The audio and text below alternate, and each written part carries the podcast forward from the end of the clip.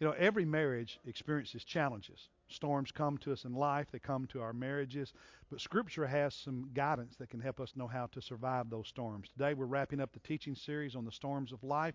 I want you to listen because God will teach you how to survive the storms that come to your marriage. There are going to be storms in life, and there are going to be storms in your marriage. And they can come at any season. When my father died, Monisa and I were in the transition between spring and summer as a couple. There's, there's no controlling when a storm comes to your life, when it comes to your marriage. And this morning, I want you to kind of wrap your mind around something. There are two types of storms that come to marriages. Okay? Two types. One, storms of your own making. Storms that you create, your spouse creates, or you create together. They're, they are storms that you create personally. Can't blame anybody. You created it. And then, secondly, there are the storms that you did not create. You can't control them. You can't stop them from coming. It's going to happen. You have to live through it. Be prepared for it. Those are the two types of storms that come from, to marriage. And I want to begin by spending a few moments talking about the storms that we create ourselves. So, the storms that you create or your spouse created for your marriage or the two of you together. Believe it or not, some storms, a lot of storms, are created by the husband and wife in tandem. Give you some examples that are very common. For instance, too much debt.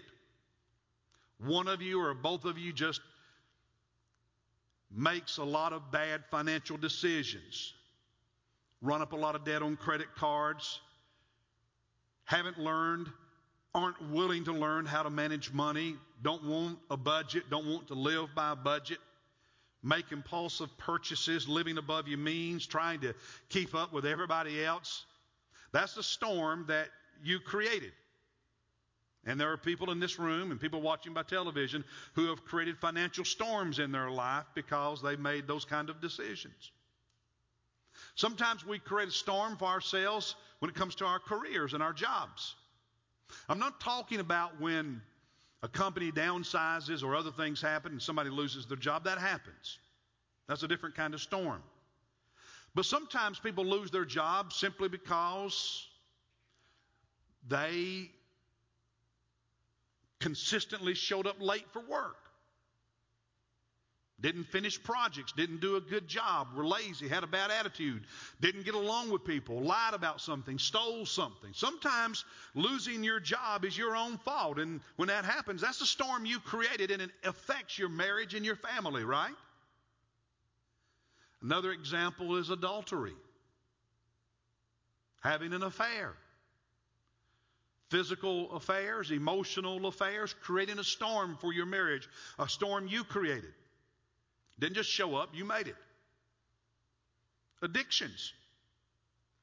Addiction to alcohol, addiction to other drugs, addiction to pornography, addiction to gambling. God didn't do that. Other people didn't do that. You did that. You created that storm for yourself or for your family, for your marriage.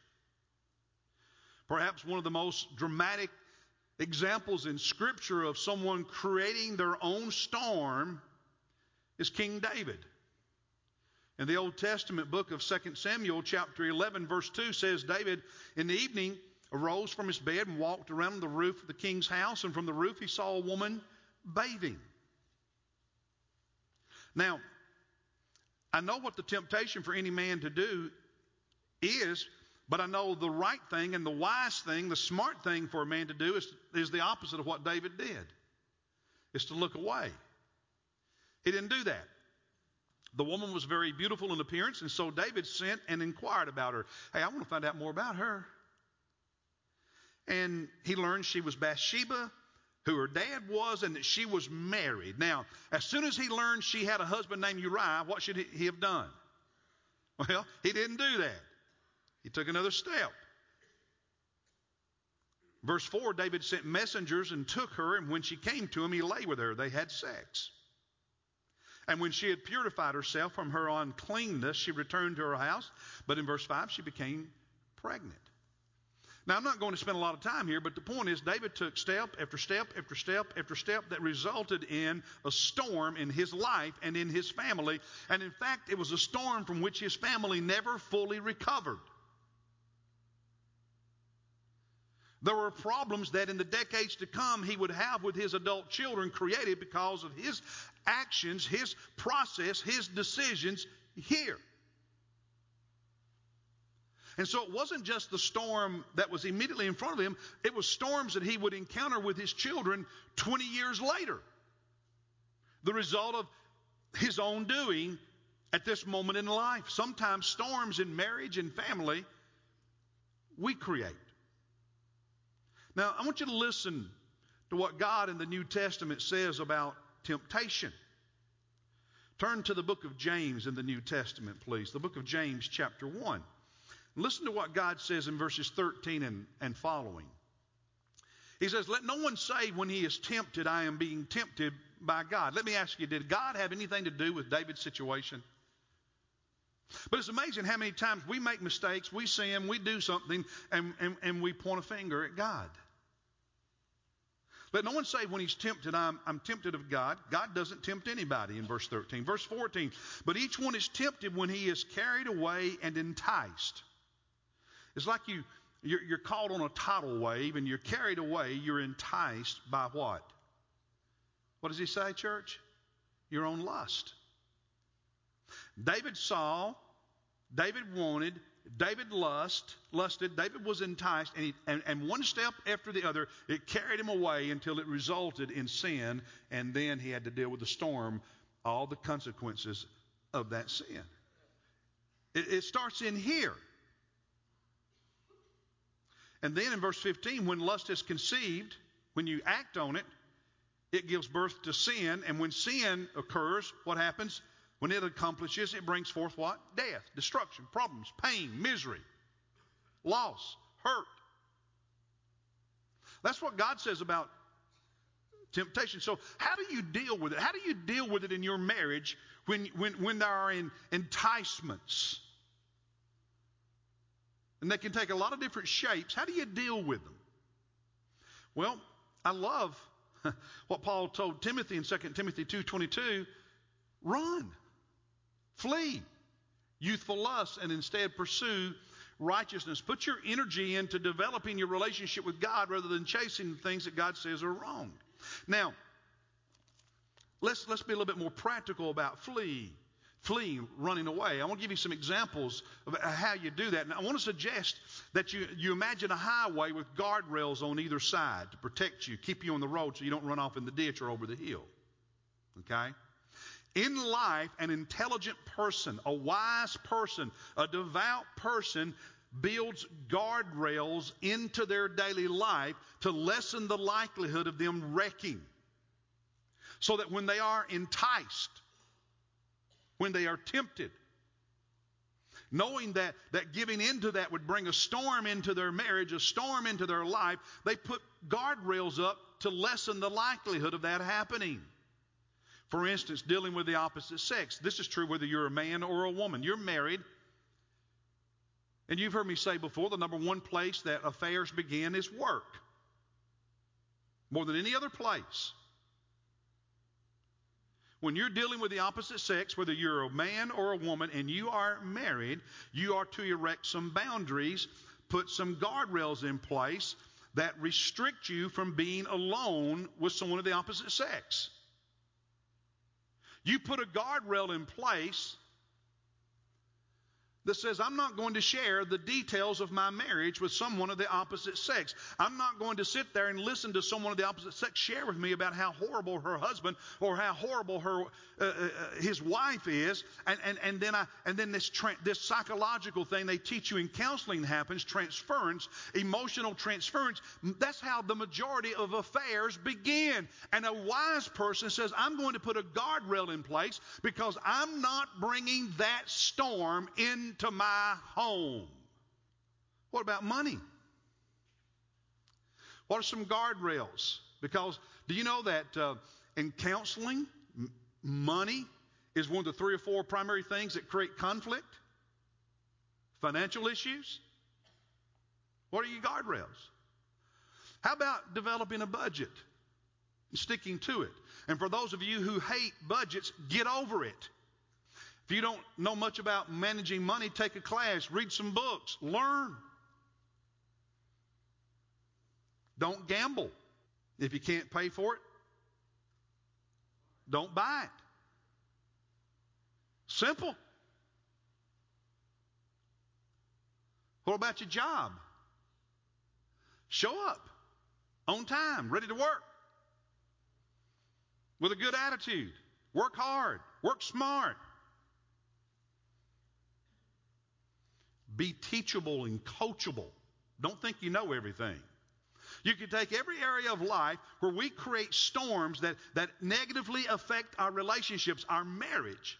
And there are guardrails we can put in place to protect us if we're wise and we're willing to do it.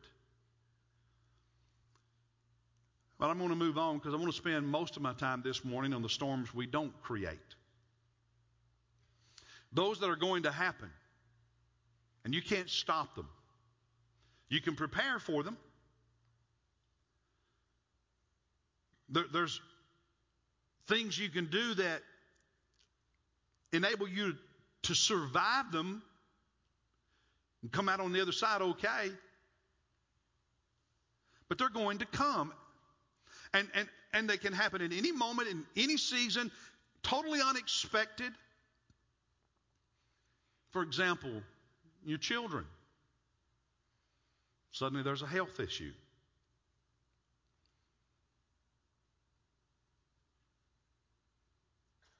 Do you know that most parents who lose a child, not all, but a slight majority of parents who lose a child, that those marriages don't survive? Did you know that? That's a storm. There's a storm when your, your child's a teenager or a young adult or in their 30s and they're rebellious and stubborn and not smart and make bad decision after bad decision and they break your heart and, and it creates tension in the home and, and, and sometimes conflict between the parents. A storm you didn't create. Some CEO positions the, the corporation, the company to improve its stock value so they can then sell it for a quick profit and all of a sudden everything's reorganized or downsized or changed and you're out of a job and you've been a great employee but you're out of a job because of people you don't know anything about. And it creates a storm for your marriage for your family doesn't it? You're not feeling good you go to the doctor and you're sitting in that room and he walks back in and said, I've got the test results and it's cancer. Or you're sitting at home watching television, and all of a sudden you start having these pains in your chest or your arm or your back and this tingling sensation, and you break out in a sweat, and suddenly there's a heart attack. That's a storm for your family, for your marriage. More and more couples, as we said the last couple of weeks, deal with the storm of aging parents and having to care for them and all the issues associated with that.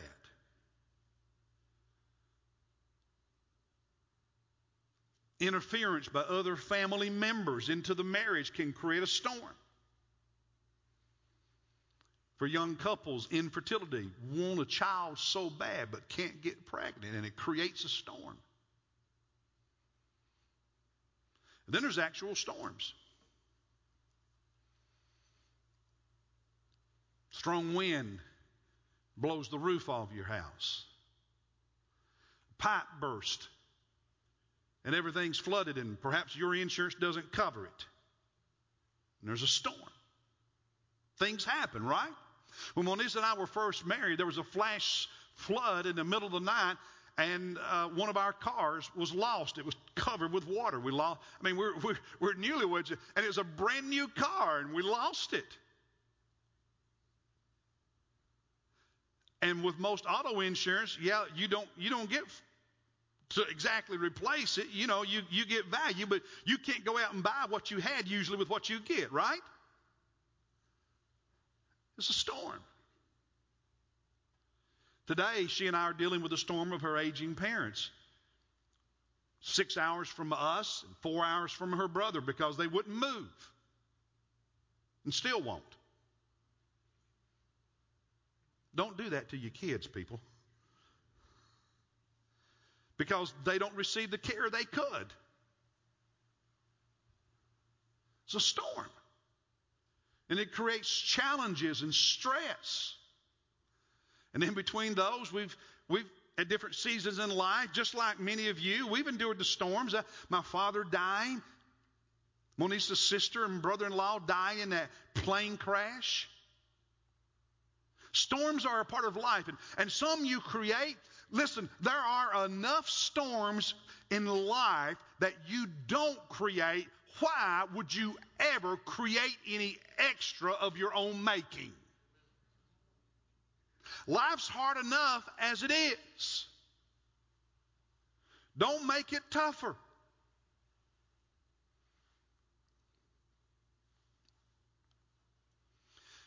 You know, research tells us that during these storms, times of great stress, some things happen. You've noticed this. Think about it. When you're really stressed, every little thing seems bigger, right? And when we're under great stress, we react with more intensity, with more emotion to even little things. They bother us more, not just the big things, even the little things. Because that, that stress and all those burdens and all those fears and all that concern make it difficult for us to think clearly and normally and react wisely. And so little things we, react to with more intensity. And that's why all of a sudden you find yourselves fighting over stupid stuff. Can I get a witness? Huh?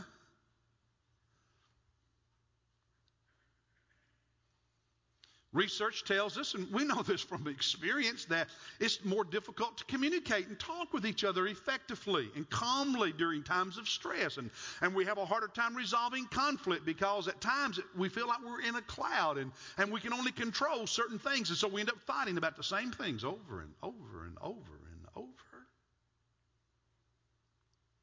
Is this resonating? We know from research as well as experience that during times of great stress, we tend to become more negative and view everything more negatively than it really is, including the marriage. In fact, you look at each other more negatively than you normally would because you're under all that stress.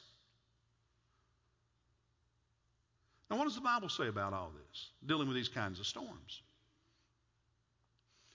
Well, Jesus said, hey, sun will shine on everybody, good, bad. Rain will fall on everybody, good and bad. In other words, just because you love Jesus doesn't mean there will not be storms in your life. Just because there's a storm in your life does not mean you didn't love Jesus. Some, I, I, I hear it all the time from people, and it's bad theology, bad theology, but I hear it all the time. I must have done something to make God mad for that to happen in my life. No, sometimes the rain just falls. But as long as you are alive in your sinful body, living in this sinful world, the rain will sometimes fall. And guess what? It's not always fair because some people get rained on more than others.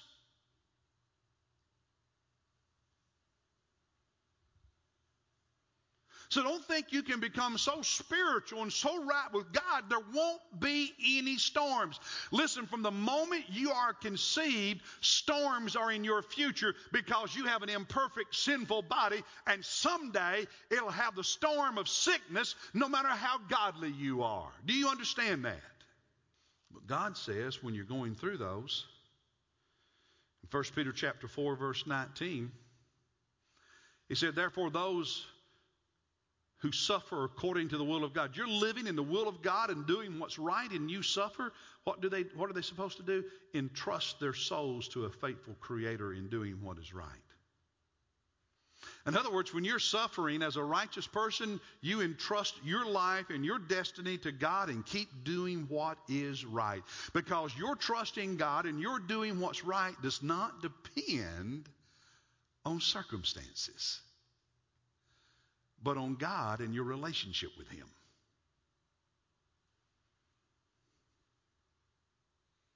Keep trusting Him. Do what is right. Jesus talked about, you know, you're going to build your house on the sand or you're going to build it on, on, on the rock. What, what, kind of foundation are you building your life on? If you're building your life on a shallow foundation, on a shaky foundation, on a bad theology and bad belief system foundation, on an unbiblical understanding of reality and life, when the storms come and the wind blows and the waves crash, the house crumbles. Book of James, look at chapter 1. Book of James, chapter 1. We looked at what he said about temptation. Now we're going to look at what he says about trials. And by the way, I want y'all to know something. Do you know that the Greek word in your Bible, your English Bible, the Greek word of the New Testament that in your English Bible is translated temptation is the same word that in other passages is translated as trials? In other words, one word for both temptation and trial because it's like a coin. One side is head and the other side is tails.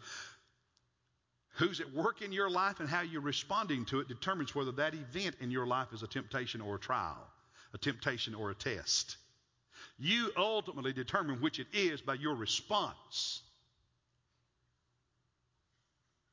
Interesting, isn't it? Every experience is both. Every experience is both.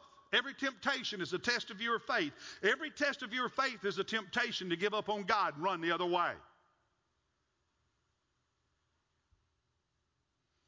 The book of James, chapter 1, verse 2 consider it all joy. I think the King James says, count it all joy.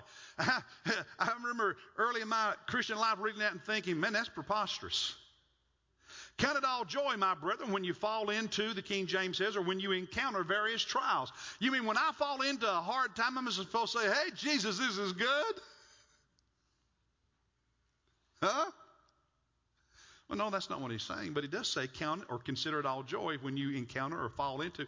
And by the way, the, the, the Greek is the idea that you're walking along and you fall into a hole. That's what a trial, these storms that you don't create, are. Now, if you fall into a hole you dug, well, you know what you are. But okay? But sometimes storms come, dig a hole, and you didn't create it and you fall into it. That's what he's talking about here. It, it's, it's a storm, it's a trial you fall into, and you had no control over that. Consider it all joy, my brother, when you encounter, fall into these various trials, these things that test your faith, these storms that you didn't create. Now, the word translated consider or count there is a specific word that means to look ahead. It's the idea that I'm, I'm considering it this because I know the outcome. I look down the road. I look beyond the immediate crisis. I look beyond the immediate storm. I look beyond the immediate problem, the immediate situation, the immediate circumstance. I look down the road and I see more than now. I see down the road, and because of that, I count it joy, not this painful thing, but what's down the road.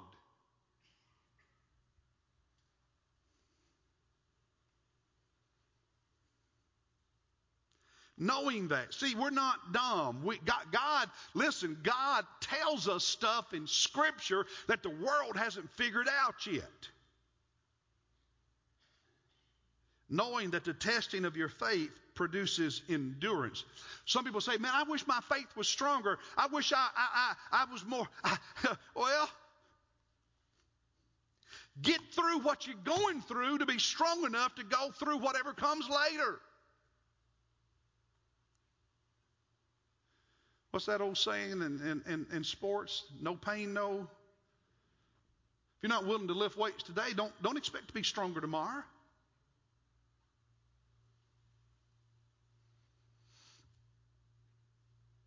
Produces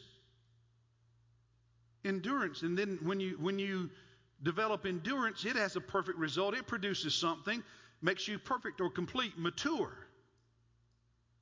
Do, do you know that the greatest lessons in life are learned through experience, right? Now, I'm going to bring this around to marriage, okay? What he's saying is when, when all this stuff is happening and it's crushing you, okay, it, it's there. You, you can either so focus on the storm and be crushed by it, or, or last week I talked about looking up. You, you can look up, you can see Christ, you can look to Him and allow God to do a work in your life and, and in the process do a work in your marriage, or you can so focus on the storm and let it do all that stuff that they normally that it normally does in people's lives, and, and then you you throw all that onto the marriage and mess up the marriage.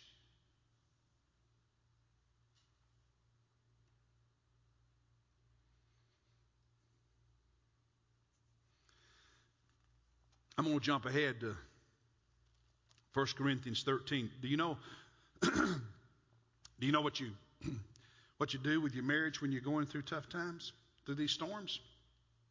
It's this passage that everybody likes to read at weddings. I heard it at a wedding yesterday. Love is what? what church? Love is patient. And love is kind. It's not jealous, does not brag, not arrogant, does not act unbecomingly does not seek its own, is not easily provoked, does not take into account a wrong suffered. Love does not rejoice in unrighteousness, but rejoices with the truth, bears all things, believes all things, hopes all things, endures all things. Love never fails. Here's the thing when you are married and there's a storm in your life that you all did not create, you keep loving God, you keep trusting Him and doing what is right, and you keep loving each other and doing what is right toward each other the things that were read at the wedding, you need to do those during the storm more than any other time in your life. But if we're not careful because we become so consumed by the storm, we stop doing 1 Corinthians 13. So here's some practical suggestions. You may want to write them down. Make it a habit that you're going to extend grace to each other because you're both on edge and that you're going to practice forgiveness even when you don't feel like it. Don't play the blame game. Don't isolate yourself from others. Don't isolate yourself from the church, from your friends, from your family. Allow for each of you to have different emotional reactions because we're all different. One will react one way and the other will react a different way. Allow for that. And allow some time for emotional reaction. People deal with things at, at a different pace. Focus on dealing with the problem instead of turning on each other. Be attentive to each other every day. Pay attention to each other. Don't make it just about you and how you feel and what you need and what you want. Do the little things. Do the little things every day. Do the, do, do the little things. It's not just about the big things. In fact, I'm going to tell you successful marriages are not about the big things, they're about the day to day little things. Because one big thing's not going to make up for a whole bunch of little cuts.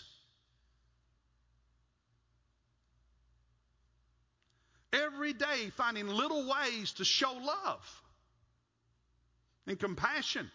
Spend some time together and talk and talk openly about your feelings and be kind while you do it. Pray, pray, pray, pray, pray alone and pray together. It's hard to, to, to hate somebody when you've been on your knees beside them praying for the last five or ten minutes. Hmm? Try it if you don't believe me. Might revolutionize your love life. Do loving things even when you don't feel like it. Lean on Jesus, fellow believers, the church, your Sunday school class. See, the thing is, I can't tell you when storms are going to come. I can't tell you what storms you're going to have. You don't even know what storms you're going to have. Just know you're going to have them. Remember the very first sermon. What did we say? Two most important relationships. Very first sermon, right? Relationship with God because before there was husband and wife, there was man and God. So, what did we just say? Through the storms, trust God, keep doing what is right. Second most important relationship, what? Your wife, your husband, your marriage. Before children, because before you were mom, before there was mom and dad, there was husband and wife.